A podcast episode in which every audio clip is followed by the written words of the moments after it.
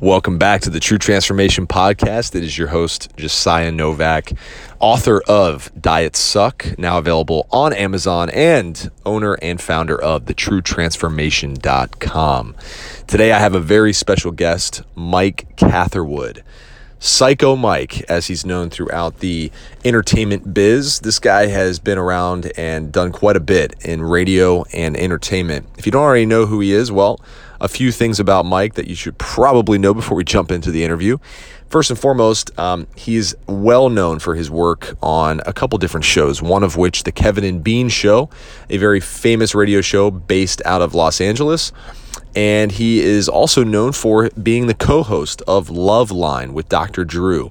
I know I grew up listening to Loveline and knew of Mike uh, many, many years ago, and it's come full circle now that I've got to interview him and consult with him on his nutrition because Mike is a fitness addict. This guy is a freak of nature, man. He not only works his ass off, has a daughter, he's married, he's got a ton going on with his current podcast, the High and Dry podcast with Jason Ellis, but this guy's in shape. And that's why I wanted to have him on the show because his background is incredible. This guy is a recovering drug and alcohol addict. So he's been through a hell of a lot. He started his own band. This guy is like got multi talents. Um, once you start following Mike, you'll see what I mean. Uh, he's very inspirational. He's very down to earth. Uh, happens to actually be hilarious, and um, he's got an incredible story. So it's inspirational. It's another story of transformation, and I think you're going to get a lot out of today's episode. Mike's also starting his own fitness podcast very soon, so be on the lookout for that. And uh, you can connect with Mike. Uh, over on Instagram. Uh, his Instagram handle is just at Mike Catherwood. So you can go check him out on Instagram. And once again, he hosts or co hosts the High and Dry podcast with Jason Ellis. Hey, real quick, before we jump into the interview, I just want to remind you that if you haven't picked up our blueprint on how to look your best with no clothes on, how to look good in your birthday suit, how to look good naked, well, now's the time to do so because we're getting ready to end this guide forever. It's going to go away forever very soon. We're coming out with a brand new one, but this one is badass and you're not going to want to miss it. Just go to lookgoodnaked.co. That's lookgoodnaked.co co and get your copy today before it's gone for good. All right, now let's jump into my discussion with Mike Catherwood. Welcome to the True Transformation Podcast with your host, me, Josiah Novak. Welcome to the podcast. Here's my daddy, Josiah Novak.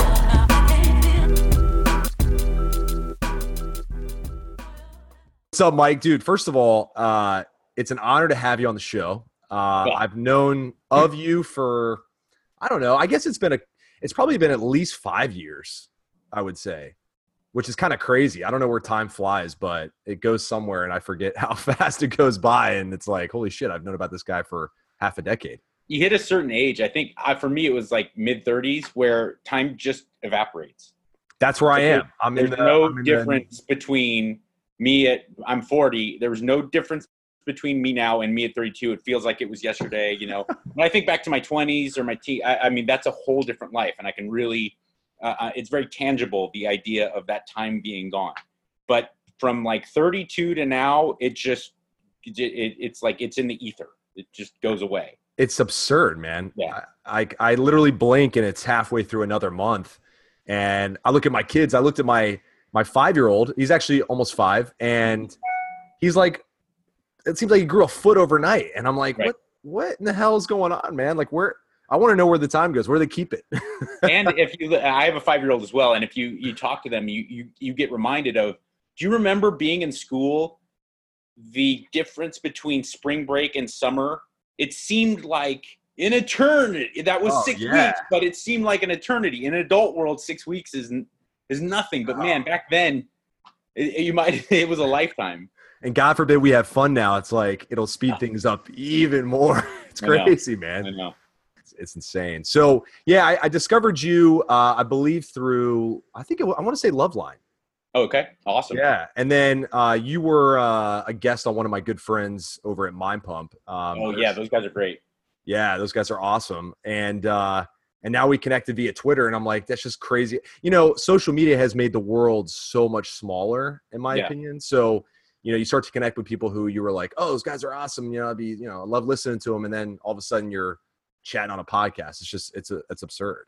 And it made it uh, made the world smaller, I think, in a really good way, um, mm. because like obviously everyone can bemoan how uh, social media has made people more mean and more toxic, and, and and there's a lot of truth to that.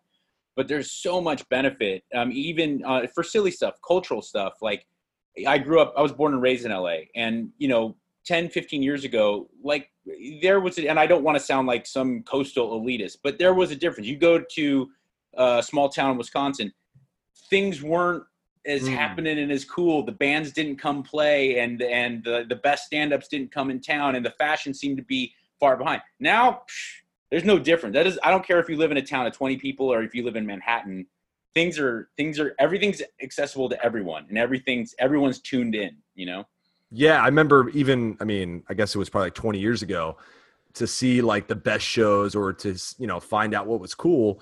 I'd have to travel up to New York yeah. or, you know, go uh, to LA. Like those are the only places where people were like hip, you know yeah. what I mean? And now it's like, I was just in uh, an, a city, a small city outside Chicago last week. And uh, it was like, I, I didn't even realize I wasn't downtown. Like everybody just was on top of their game. Like everybody looked you know, in shape, all this yeah. kind of stuff. And I was like, huh, it's it's crazy. Like everybody's kind of caught up with the times, I guess. And I feel like yeah, social media has definitely influenced that.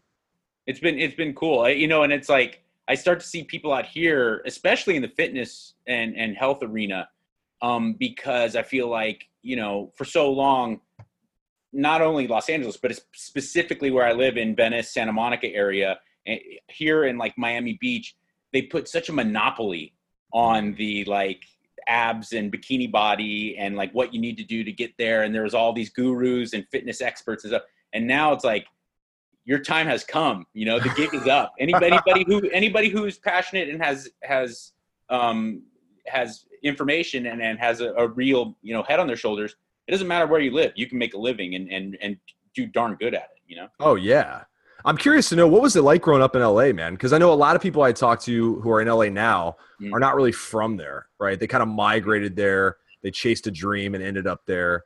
Uh, what was it like growing up there?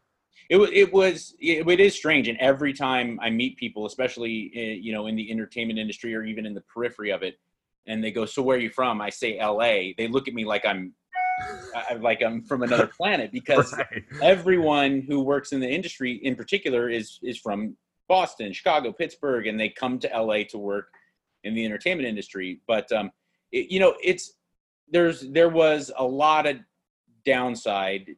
Um, I love not only am I from LA, but I'm really weird because I love it here. Oh uh, yeah, everybody, yeah. Oh, everybody always super weirdo. everybody always talks a bunch of mess about it, but the reality is, is like um, there was a lot of downside. I'm not blind to, I mean, the overpopulation was crazy. There were 60, 65 kids in my classroom, you know, growing up. It's, it was oh my gosh. insane. Um, and, uh, and um, not so much anymore now, but in the 90s, even if I lived in a relatively safe, uh, kind of affluent area, and you just always felt scared of gang violence or something mm-hmm. popping off, and and, and um, so there was there there was that threat um, but there was also kind of like um, an imminent excitement about the fact that I'm, you know, I'm I'm eight miles from the Sunset Strip. I'm right next to Dodger Stadium, and there felt like you know there was something special. Um, and the the cool thing about Los Angeles, in comparison to I think like uh, directly to uh, New York City, is um, Los Angeles really spread out. Mm. It's not stacked on top of each other. Like Chicago, San Francisco, New York, they, are they're, they're you know walkable cities. LA yeah. is just this massive expanse. So you get like the this big city thing if you want it, but you can kind of hide. You know, you go away and, and do your thing. And I always I always like that about it. But um, uh, another another aspect of it is like a lot of stuff that people are having to tread lightly around now, and they're having to deal with it in their adult life was really normalized for me. Um, I, I had a, girl, I had lesbian couples that went to the prom together. Yeah, you know, yeah. In 1996, you know, to me, so like it wasn't. Uh, nothing is new or unique or shocking or disturbing to me, you know, and I, I definitely appreciated that aspect of living here. Yeah. Did you always think? I mean, I guess did you think about getting into the entertainment industry or? I guess the pop culture industry as a kid, or was it something that you kind of just said, you know, I, I don't really know what I want to do, and then you ended up doing that? I mean, I honestly, I up until about 18 or 19, I thought I just hope I can do anything. I just don't want to be a loser because mm-hmm. I was without question and I'm not trying to be self-deprecating. I was I was a, a loser. I was a washout. I was a complete drug addict wasteoid. That was that kid, you know, like terrible student. Um, I was a good athlete, but I wasn't like I wasn't going to a, a good college on playing sports or anything. I, I I just enjoyed playing sports and um, you know hanging with my friends. Um, I, I had nothing really going for me. I didn't really have any light at the end of the tunnel. Um, and then about 17, 18, I, I started to really make a decision like, this sounds insane and it drives my parents crazy, but I'm going to be a rock star. That was it. And I, and I made it like a real, a, a, a, a true, um, passionate conviction towards doing that. Uh, and the worst possible thing that could happen to me happened to me. And I got into a band that was relatively successful in the, in the punk and hardcore scene. It wasn't like, you know, I wasn't in the Foo Fighters, but Yeah. but we toured and we had, you know, we got we we had fans and we were recording and stuff like that. And I was about 19. I moved to San Francisco, and I did that, and um, and I loved it. And I thought I'm gonna be the next Dave Grohl. That's it. That's it. Yeah, I'm yeah. excited. um, but uh, I was already pretty aware that I was a drug addict and alcoholic. I was a Mhm. practicing drug addict and alcoholic, but I it was still fun then. I got drunk and high every day, but it was still there was that phase where it was like I, I could still pull it off and I still had a smile on my face. Mm.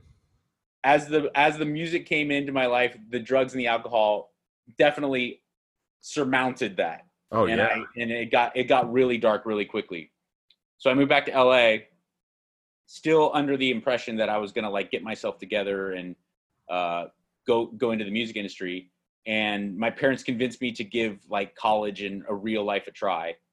And I said, okay, no problem. And I went to I moved to New Jersey. I went to Rutgers oh wow. um, and I studied agricultural um, economics because uh, my parents retired to um, to Central California and had a ranch. They, you know, they grew wine grapes.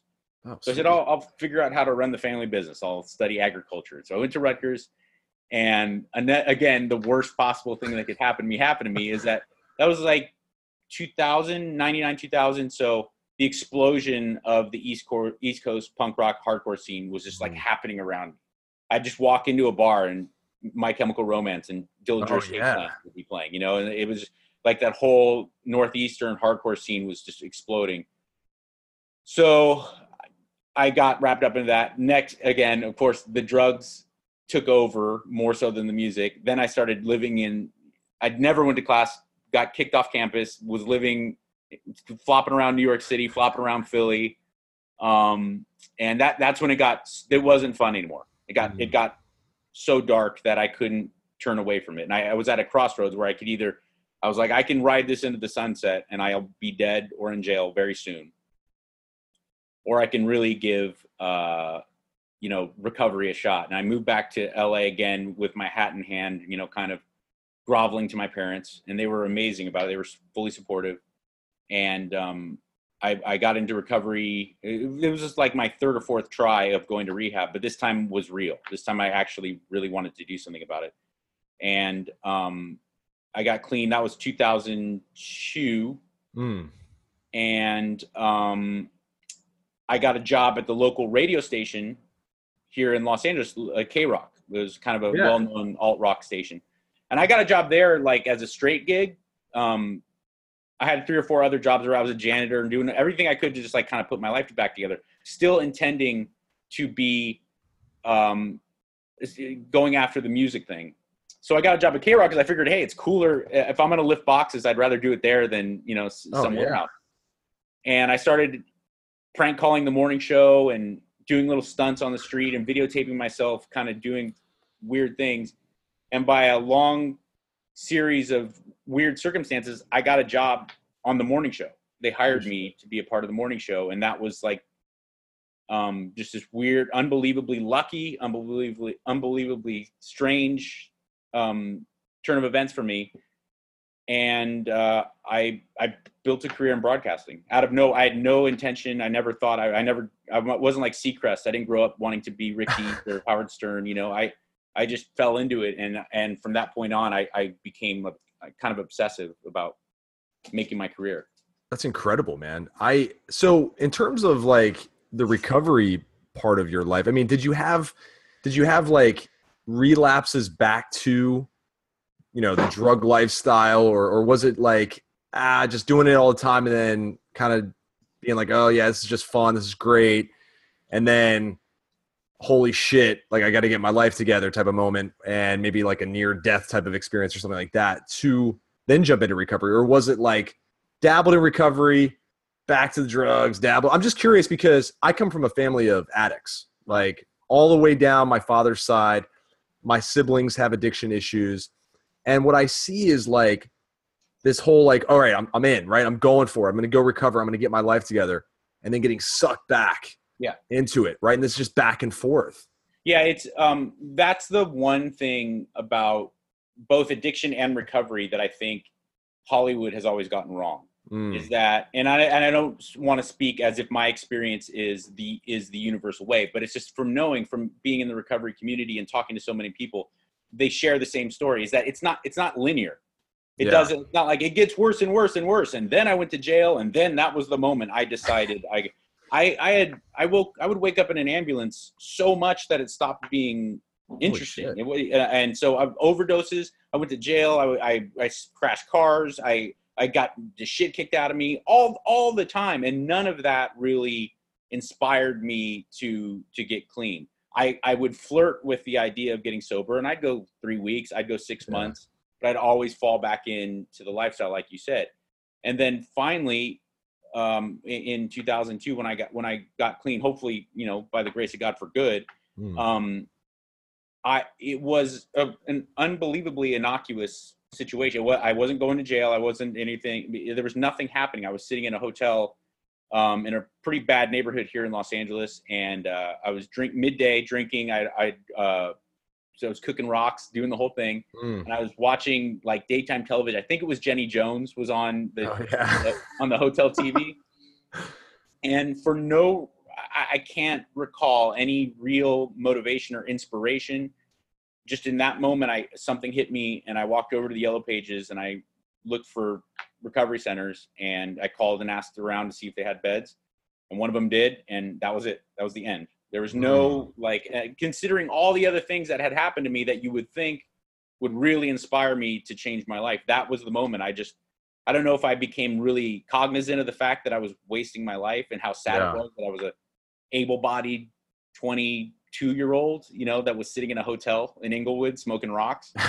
Um, in the But- kitchen right yeah right. You know, so I, I just, that, that was the moment. Like, like you said, there was, there was these like incredible ebb and flow of like amazingly uh, dramatic situations that didn't seem to have effect. There was also relative, you know, relative times of, of peace, uh, uh, you know, uh, of peacetime that that seemed to have a big effect on me. So there's no, there's no like linear process to getting to that point. It just that was the day, that was the moment when I decided that I was going to actually give it a shot and believe in myself.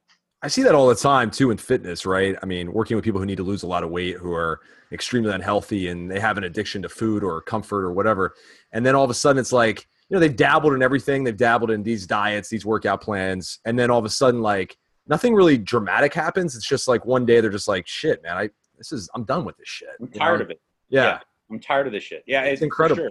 And that to me is like always the most inspirational. Um, at, uh, that that aspect of fitness has been the most inspirational and the most touching to me. Is like, look, like I I know plenty of elite athletes. I know guys who are, who came out of the womb with a six pack. You Oh, know, yeah. I'm sure you know those guys too, guys and gals.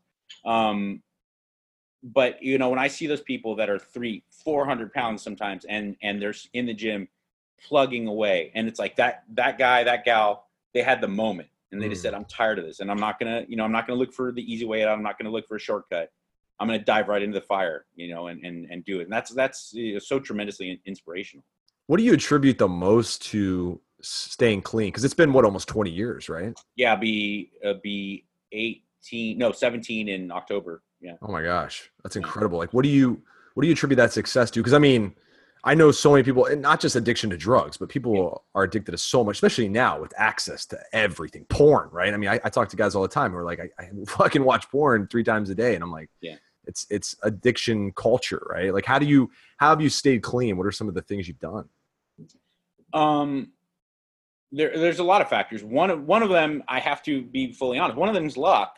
Mm, I'm really lucky. I have supportive network of friends, family around me, and that, that have been open and always supportive. There wasn't like this shame mentality where it's like we got to keep this a secret here and there. yeah, you're not the black sheep or whatever. right. Whatever we got to do to, to take care of this, you know, you're aware of it.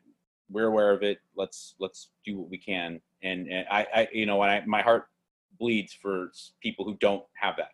Yeah, oh yeah, Um, and, and a lot of times, you know, I live in, in Venice here in, in LA and the really, really, really bad um, homeless problem in Yeah. Venice.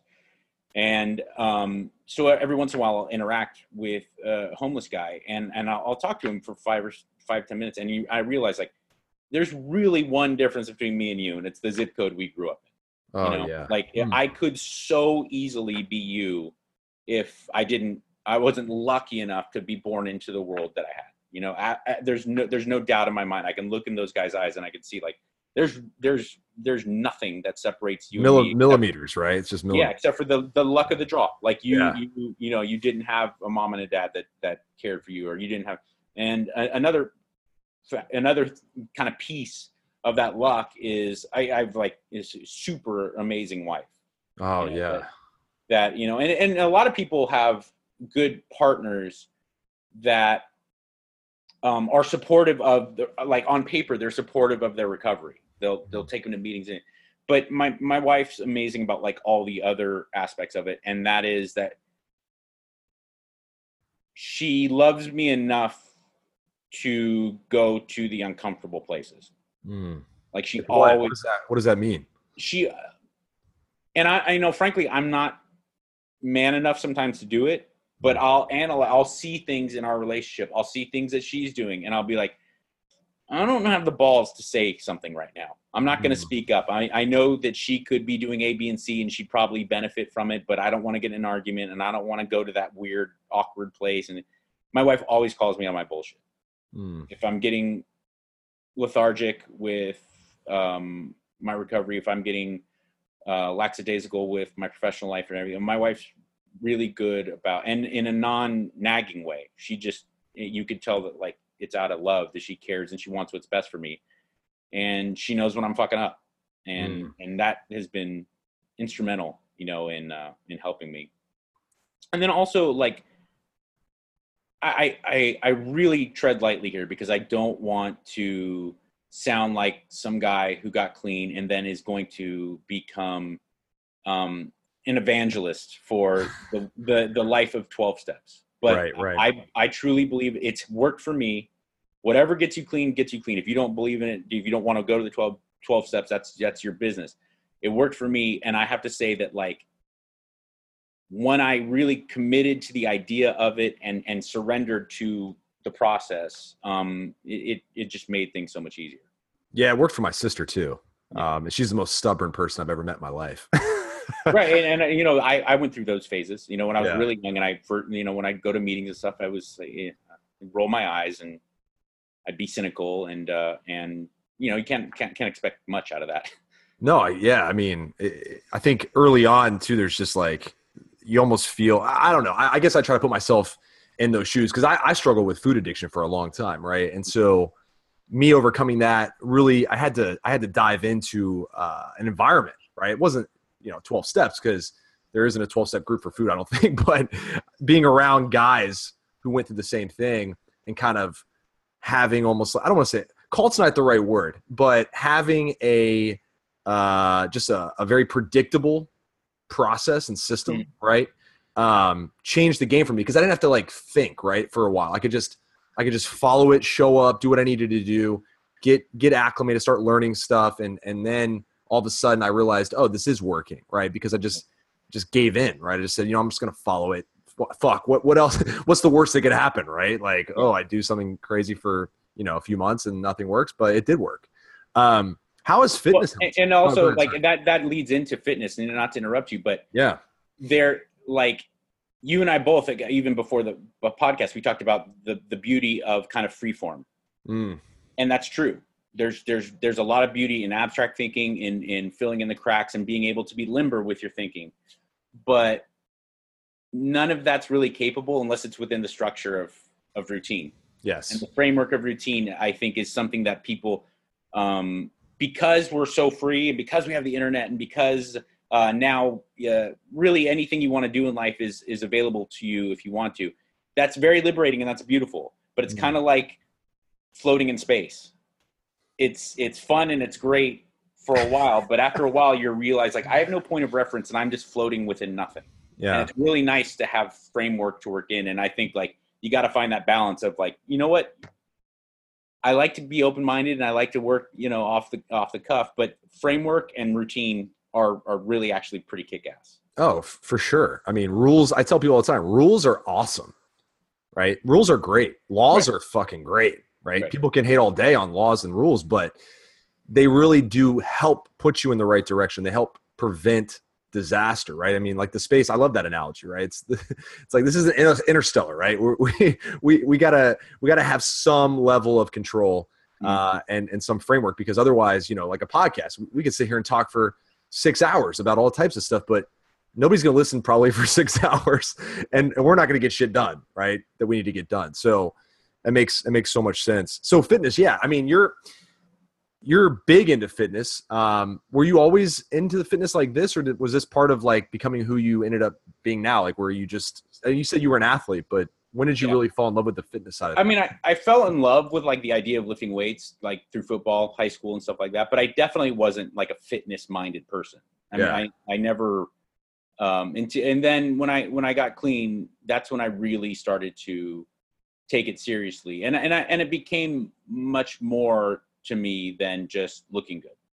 That's when it really clicked and made a difference is that I realized like making an effort not because a boss tells me to, not because a judge tells me to, not because mom or dad tells me to, making a personal effort to go and do something uncomfortable um, and, and see my progress um, pays so much dividend to me psychologically and emotionally.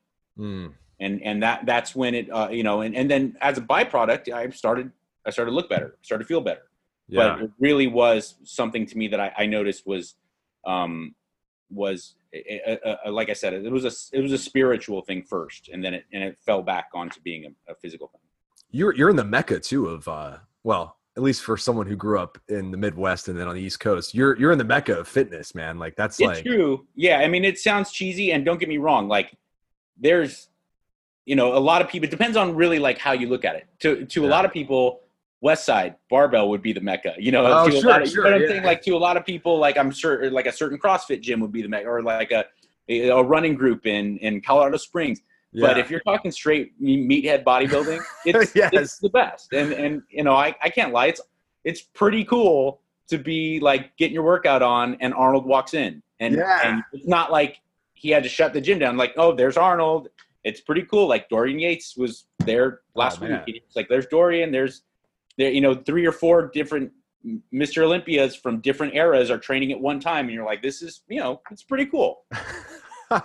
it's amazing. Yeah. I mean, I'm there's probably only like two or three celebrities that I would ever be like, you know, speechless. I don't know what the fuck to say. Like trapped in an elevator, right? Like uh, Arnold's definitely one of them. Arnold's the like funny thing about Arnold is that growing up here and then also, um, you know, getting kind of into the industry, if you could say that, I, I get a chance to meet a lot of celebrities, and yeah. there's something very strange, beautiful, but very strange about Arnold Schwarzenegger. And this is like that's amazing way to put it. People people of his stature, international, worldwide, A-list, no ifs, ands, or buts superstars. Yes. They're different. They do not usually roll solo, and if they do, they have a they have like a crew of like their manager, a, a publicist that they go with, and they're pretty guarded, you know, and they they try to stay off in their own. They pro a guy like Arnold, most likely at at his stature, would be at a private in- fitness institution where Oh, he for sure. Home gym, trainer, whatever. Yeah. Arnold will walk into Gold Gym and start a conversation with every goddamn person he walks by, and makes will get, compliment you on your squats, and then he keep walking, and then it, and then take a picture, get a set in. He's so like he's so open to the idea of being one with the people, even though he's not. This isn't a guy who's on like you know an extra on a on a CW show. Oh, This is no. a- he's Arnold freaking Schwarzenegger, and it's so crazy because he just doesn't have that that that where he has that separation of himself and the rest of the world. Yeah, I mean, I don't want this to be an Arnold fanboy moment, but like it is something to where I've I've I've always thought, you know, because you know I've lived now through. We're old enough now to have a few generations of superstars, right? That we that we see. I think The Rock is probably like the most comparable one today, but Right. uh, Arnold is just different, you know, because fitness has always been his thing, and he's never let that slide, right? You know, the Arnold uh, show every year, right? uh, and the expo and all that. Like he's always there in Columbus, Ohio, right? Like a small town, middle, you know, Midwest, and uh, he's never become too big for that, um, which is just it's rare. But you know, I guess it just speaks to and and you're in the you're in the industry, you're out there. I mean, you you see, like, I mean, and I'm not, so I, I don't. This is just my assumption, but there's just uh, there's something about Arnold that just is like so real right? Um, he's never changed. You know what I mean? and, and he's special. Like people like to because he's kind of like there's a lot of about Arnold that's goofy, but there's a yeah, lot of Arnold that's like legitimately special for the guy to move to this country and really have no handle of the English language Mm. and to be you know you go back watch pumping iron he's like i'm going to take over hollywood and then maybe i'll get into politics and it's just you know in 1976 and then to see how it just unfolds to have someone with that kind of vision and that kind of drive and to just make things happen um, is he's he's a remarkable guy Oh yeah. So I'm curious for you. So like, obviously, you get into fitness. eh, You know, when you're in recovery, you're in your 20s, right? How is your approach to fitness and health changed over the years? Because now you're a father, and Right. you you know you have a lot more success than you did back then. You've worked your way through and created a, a an incredible career and stuff for yourself and a family. How has your approach to fitness changed, or has it changed? Uh, it's it's changed tremendously. Um, longevity, sustainability, those are things that are a factor now. Mm. When I was newly sober and and um, kind of getting into really getting into where it became a, a serious part of my life, that wasn't an issue. It didn't matter if my back my lower back didn't feel too good. I was going to deadlift 525 pounds today, and that's that's what's going to happen. And if I my back snapped in half, so be it. You know. Yeah. Uh, um, if my shoulder didn't feel too well, I, I doesn't matter. I'm doing flat bench. I'm doing flat bench because that's that's what I do, bro. um, and Exactly. uh, I'm gonna have I'm gonna have 300 grams of protein because you know more protein better. And Yeah. then I started to think of things like my liver, and, you know, and I, I, I, those things have come have come into play. Um, yeah, it was no problem to take stimulants. You know, I, I was in recovery, so I wasn't taking you know, illegal ones or anything like that. But it was no problem to like if I if one energy drink or if if uh, two of these Xenadrine pills are good, I'll take four before the gym. I'll be I'll be geeking out of my mind. You know, it was all about it was all about performance, performance, performance, and it, Yeah. and that definitely I wasn't shying away from my original point about it being a, a, psychological and and an emotional benefit because it was because I was beating the logbook Mm. and I was doing something, you know, that I, I was, I was engaging in a challenge, a self-imposed challenge, and I was winning. And but I didn't look at all the other things around it, like what it was doing to my inside, how it was going to make me feel, how it was going to affect my sleep. Yeah. Um, those are things that I never took into consideration. And then about five or six years ago, right, right about the time um, uh, of having my daughter, um, I, I started to think about things like, is this good for my overall health? And now that is my prime directive. All, you can still, there's a lot of things underneath that umbrella, but I made the umbrella about my health. And that's, that's definitely the biggest change for me. So you're bo- are you doing boxing now, right? I have, yeah. I've been I've been studying martial arts for a long time. Um, I started in Thai boxing, Muay Thai, Oh yeah. um, then got into jujitsu, but now I'm I'm uh, in traditional Western boxing because I have a there's a there's a radio guy here, a friend of mine, Jason Ellis, who's Oh pretty, yeah. pretty successful guy. I know Jason. Um, and he he does the Ellis Mania every year, oh, and nice, he yeah. somehow tricks me into fighting every year. Um, this year, I'm excited because it's actually a normal traditional boxing match with no like novelty. I don't have one hand tied behind my back. I'm not, you know, fighting with a blindfold or a shock collar or something. I just I get to box. You know. Are you boxing him? No, no, no. Oh, I, I oh, okay. want to do that. I had, I did though. I did once. Nice. He, he, he beat me like a mule. yeah, the fighting culture, man. It's it's uh I don't know, I guess well, it's been a we've been doing the same thing for many thousands of years, right? I mean, we we fighting has always been uh and violence has always been an entertainment uh for for the common man, right? Um but the, the UFC and fighting and just in general has like freaking exploded, man. Yeah. Like it's unbelievable. It really is crazy, and and I think it's great because now if you're just a pumped up, uh, kind of um, st- roided out maniac, you really got to watch who you talk shit to.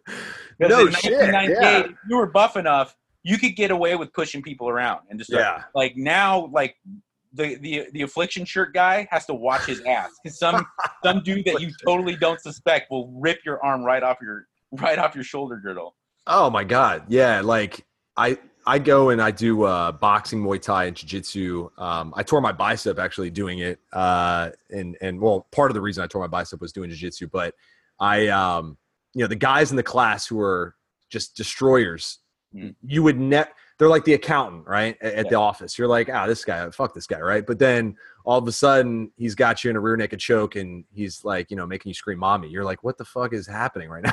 Like, Yeah, it's espe- insane. especially especially in jujitsu. A lot of Oh, guys who are really really good at jujitsu are like tech dorks.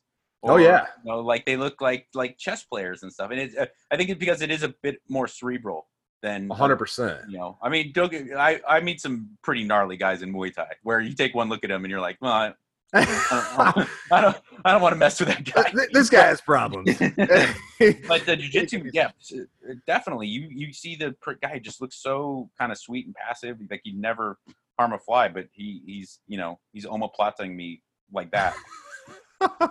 yeah, no, I mean, if you can, and I, I actually, I just started my five year old in jujitsu, and uh, his first training partner was this little girl Mm. uh, who was, uh, you know, like a year older than him, and she was kicking his ass. Like, and I loved every second of it, right? I just Right. love watching him getting humbled uh, because I've I've been there, right? And it's like, you know, but these days it's become so common now. It's like almost if you don't do it, if you don't do some kind of martial arts or you know self defense or whatever, it's almost like weird now. Like, oh, you don't do anything, like. But I think it's part of that UFC culture and just how popular. I mean, there's a fight on every weekend now.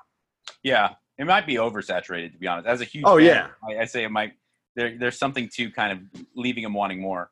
I, I missed the build up like for the quarterly fight. You know what I mean? Like every every two months or so, or every three months, there was always like a big fight. Now it's like, oh, I can watch a world class fighter every weekend. I think that that the humbling aspect is what really draw, drew me to it, especially Mm-hmm. when I first got started about about 10, 12 years ago, because I had attacked bodybuilding and weight training with such fervor, and I had achieved even through some some um, resistance, I had achieved a level of success that I had lost sight of being humble. Mm. I mean, it wasn't like I was walking around like check my abs, but but I but I had I had developed a, a sense, almost a sense of complacency, where that that that spiritual growth that I had talked about me getting into it with, um, it it went away, you know, and um, I uh, you know I had gotten into I got uh, especially when I got into competitive bodybuilding, I naturally got into steroids. sure. Um, and then, you know, it just, I, I kind of lost sight of my original desire and what originally drew me to weight training. And so to go into martial arts, um, where it didn't really matter how big my muscles were or how good I looked. I was getting humbled. I was getting humbled a lot, Mm. and um, and I never am going to escape that. I have no, I have no delusions of being, you know, the next Jon Jones. I, it's just it's not why I do it. I do it because it reminds me of those first years of getting back into uh, weight training, where like every day was this immense struggle, like where I just felt like I was walking through fire, and I felt so good getting out of it. When I could make it to the other side, I really felt like a different man. Yeah, no, I I've been there, and uh, I I I can't wait to get back. Like you know, I tore my my arm, and it's funny because um, there's there's certain parts of fitness that like you know I get hurt or something. I'm like I don't mind taking a break for a while, but martial arts is like, God, I'll just go in one handed. I don't give a fuck. like you know, I'll just I'll just go hit the bag and keep my my left still, and I'll just you know just throw a bunch of rights. You know, um, it's crazy, man. I got to ask you too, and before I forget, what's it like being a dad for you, man? Like coming from because it sounds like you had an amazing family, super supportive. Uh, at least it sounds like that based off what you've had to deal with. Uh, what's it like being a dad, especially to a little girl? I, I'm a father of two boys, so I have no Yeah. idea what it's It's, like. it's different. I mean, I can't speak from experience because I don't have a, a son, Yeah, but you know, from my close friends that that do, it's it's a different thing. And the the guys out there listening that have daughters, it's it's so strange. It's so amazing, but it's so strange because I want to be super dad. Every guy, I think, if you if you have any common sense, you want to be the best dad you can be. yeah, There's just some stuff like I don't get, and she's only five. I can't imagine what it's going to be like when she's 13. And I Oh, try so hard, but sometimes she's like, I just need to talk to mom about this one, you know mm, and I, and I get that, and you know, so that that the kind of my ego uh, has had to take a um, a hit from that because when she was one or two, I still had this idea like, well, I'm gonna be I'm gonna be the greatest dad in the world. We're gonna have the most amazing connection, um, but uh, you know, I I had to kind of take a step back and realize like, oh no, you're gonna have to really try hard to um, understand her and and give her space when the time's appropriate too. You know.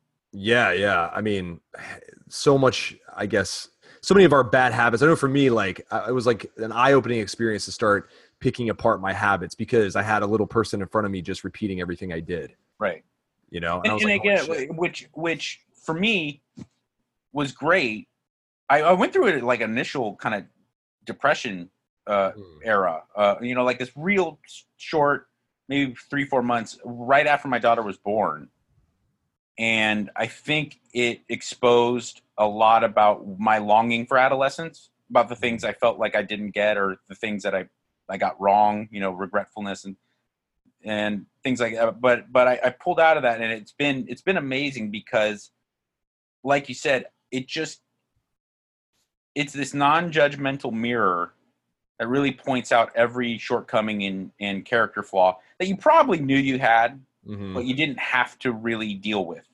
Now you do. Now it's just like there's spotlights on it. So uh, it's been it's been an amazing thing. Uh, it, I always tell people who are about to have a kid, I go, don't get me wrong, it's the greatest thing that'll ever happen to you.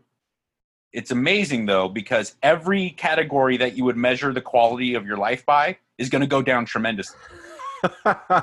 Everything, like Everything. like the amount of fun you have, the amount of sleep you get, the Yeah. the type of food you eat, like take any measurement of quality of life and it's going to go down. All your money's going to go away, everything. Um, but it's the but it's the greatest thing that ever happened to you somehow. It's the hardest and greatest thing ever. Yeah, I always say the same thing. The it's funny you mentioned the adolescence thought. I had that thought uh, recently as too, and I I started to think though, is there anybody though that looks back in their adolescent years with with fondness though? Like you know what I mean? Because it's such an awkward time. Maybe You know, I don't know. I, I feel like I maybe. not. suspect the people that say they do are full of shit. yeah, I was gonna say Yeah. my fucking adolescent years were awful. it's a train. rough. Yeah, I was thinking about that. Um, you know, I took my daughter to school the other day. She just started kindergarten. I was looking at all the kids, and like you, it's terrible to say, but you could see like there's the cool kids already Oh, yeah. at five, and then there's the kids who are like having a really hard time. And I know like I wasn't by any means like the prom king, but I certainly wasn't like picked on or, or like a dork or anything. And I know how hard it was for me.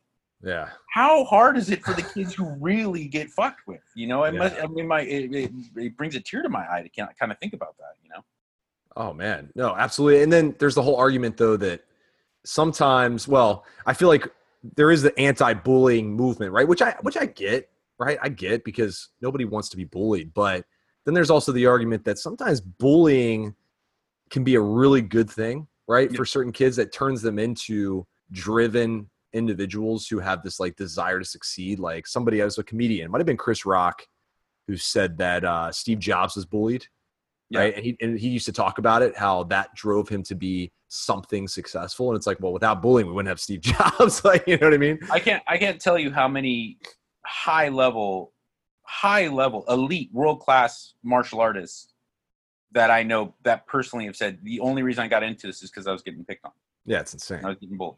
And I, I, I don't uh, feel bad using their names because they've been public about. it, But I know GSP, for instance. I mean, Yeah. many consider the greatest welterweight of all time. He said, "Look, I only started fighting because I was getting bullied so much." Joe Rogan just said that the other day. I believe it was with uh, the Bill Burr episode. He said, Mm, "I I I only started training because I was tired of getting fucked with." holy know, shit, it- yeah. So there's there's a there is definitely a latent benefit to bullying. You know, both both as um, kids and adults. I just think like there's a there's a there's a, like a there's a nice kind of margin of bullying that can be nice and beneficial in the long run. Then there's excessive to the point where you know you're starting to see like childhood suicides getting increasing 600% and stuff and that's that's where I think when when they're redlining the bullying, Yeah. that's where things get get ugly.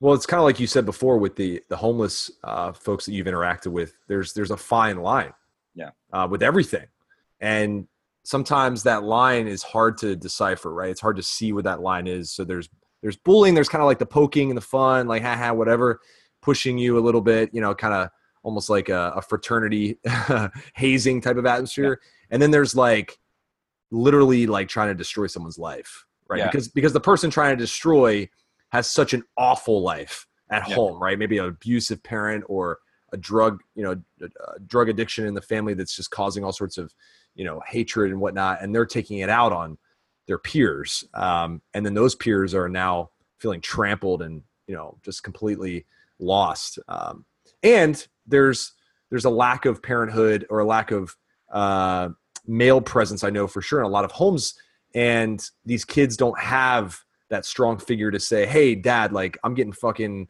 pushed around at school. What should I do?" Right? Right. Like I had that, even though my dad was an alcoholic. I used to come home and be like, "Hey, so and so was throwing quarters at me and hit me in the eye. Like, what do I do?" And my dad was like, "You know, you go over to him, you fucking."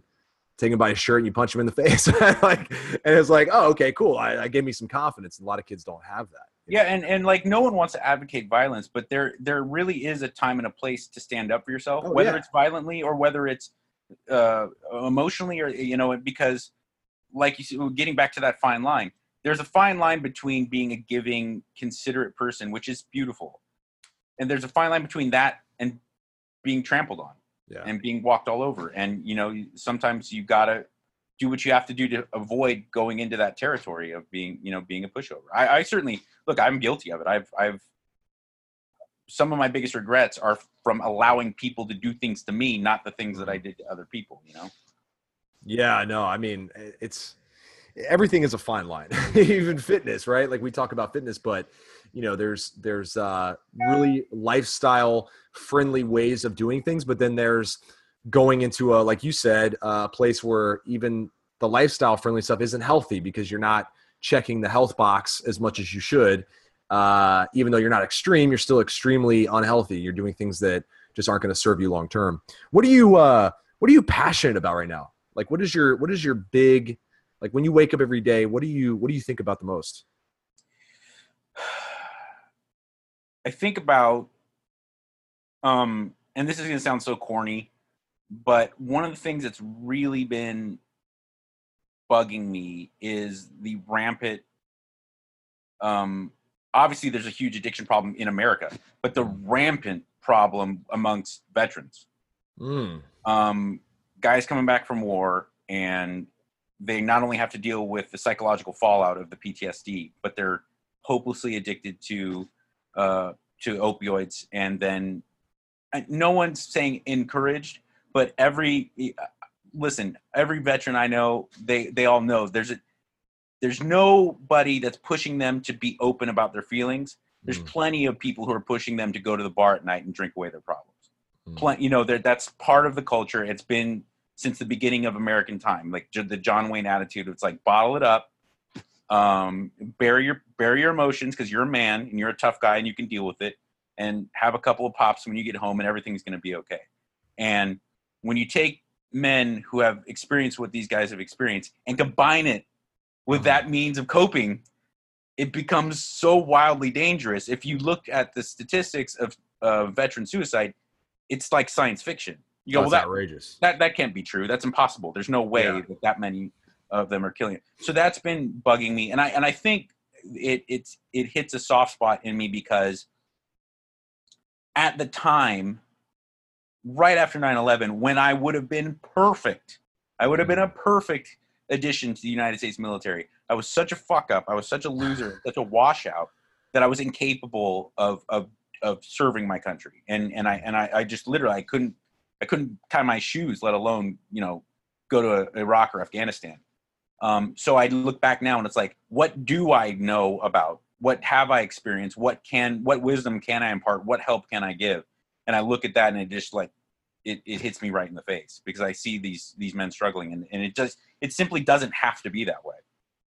what do we what can we do about it? Because you know suicide is a is a uh, very sensitive topic uh, for me. Uh, my sister tried to take her life and my uncle took his own life uh, a few years ago and uh, he was one of my best friends and um, it was a scenario where i you know you just don't see it coming right? Um, funniest guy i've ever met in my life. Could have been a stand-up comedian. I mean that funny.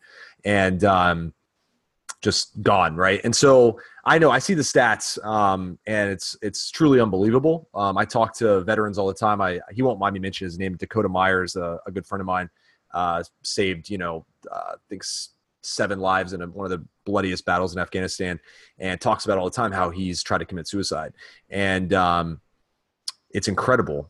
Uh, incredibly sad, uh, but it's.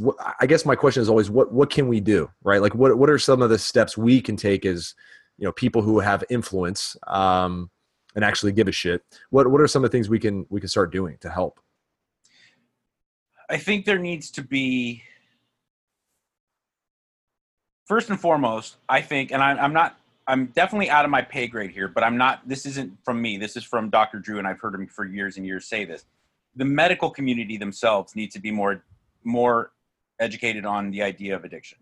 Mm, Um, far too many actual legitimate physicians, well-meaning people who want to save lives, are prescribing pills in a fashion that they shouldn't be Hmm. because they simply don't get. And I look at I've I've experienced it. I um I uh, passed out at Coachella. This is well into my sobriety. I wasn't drinking. this, I- this a few got- months ago no. I got I don't know if it was like heat stroke or what, but I was with my wife in the hotel. We were getting ready month? to go see Guns N' Roses. This is probably like two years ago. I was going to see Guns N' Roses at Coachella, and I got off the the, the uh, toilet, and I don't know if it was like I've been sitting too long, but I went wham, and I fell back, passed out, and hit my head on the uh, on the sink. oh, So my wife took me to the hospital and everything. And uh, the doc, this is a doctor. This wasn't a you know a nurse's assistant or someone just coming by. Uh, he, he said, "I'm going to prescribe you these Percocet uh, because of the, the the head trauma is pretty, and you're going to be in a lot of pain." And I was like, "Ah, I'm sorry. I I'm a I'm a drug addict. I can't really take that." He's like, Yeah. "Well, I'm only going to give you three or four, so it shouldn't be a problem." And I was like, "No, no, no. I I can't put that in my have you body." ever taken Percocet can't before? put that in my body. You understand? Feels good as shit. so- Yeah. this is a physician, you know, and I know, and Dr. Drew has been bemoaned this for for years about how his colleagues simply don't understand the disease well enough, and I think that would help because uh, a lot of uh, well-meaning, uh, beautiful men and women uh, uh, in uh, that are MDs are giving their time and their life to these veterans. They may not be understanding what's fully going on. Yeah, this guy broke his leg in Afghan, or you know, lost his leg, um, and is in a lot of pain. There needs to be some kind of way around giving them pills all the time because you're just it's just a recipe you know it's a recipe for disaster. I think that's one aspect. Also a bigger push for real legitimate manly men and i know that that gets kind of a nasty connotation nowadays but that's the reality like look there's there's legitimate man's men out there that need to be pushing the idea that it's totally okay and totally masculine to talk about your feelings and your problems. Mm, yeah. You know, you don't want to be a don't want to be an exhibitionist about it. You don't want to be a whiny bitch about it. I get that, but it doesn't make you any less of a man to open up about serious feelings. Um, because I think that that's a pervasive idea amongst American men, especially amongst these toughest of the tough American men. That you just you you, you may be feeling certain ways that you don't you're not necessarily proud of, and almost all of us, I, I know myself included, it sounds like you you came from the same upbringing. You're not really encouraged to talk about it. No. Whereas little girls a lot of times are, boys are totally not. And I think that there needs to be a push to the idea that it doesn't compromise your machismo to to be open about your feelings. You know? Yeah, no, I think if anything, it when I when I see some of the manliest guys I know, uh, big names, you know, in different industries, talk about these days. They talk a lot about how they feel and a lot of the struggles they've had, and uh, I think more than anything, it gives you gives you hope, right? That like I'm not fucking alone, right? Like I'm not alone here. I don't have to sit here and be fucking depressed and you know think about suicide. You know, I, because those thoughts creep into your head. I, I went through it myself in my early 20s. I went through a deep depression. I was 80 pounds overweight, man. Like I'm a fitness guy now, right? And so 80 pounds overweight, sitting there, lost, broke, fucking homeless at one point I thought about taking my own life, and that thought just like, holy shit. You know, I look at my kids now and I'm like, and thank God I had somebody to talk to back then. You know, I had a friend whose father was a pastor, right? And that saved my life um, because I was able to talk to him about how I was feeling. And um, yeah, I mean, therapy is a real, a really good thing. uh, I say that all the time. Therapy is incredible. And if that's where you want to talk and you know be able to be open about your feelings you can have that in a very protective environment and, and you know safe environment everyone everyone should be in therapy if if they feel like they need to be i mean frankly everyone should be in therapy but oh yeah yeah therapy and this i can tell you with absolute certainty therapy is only as effective as the client is willing mm.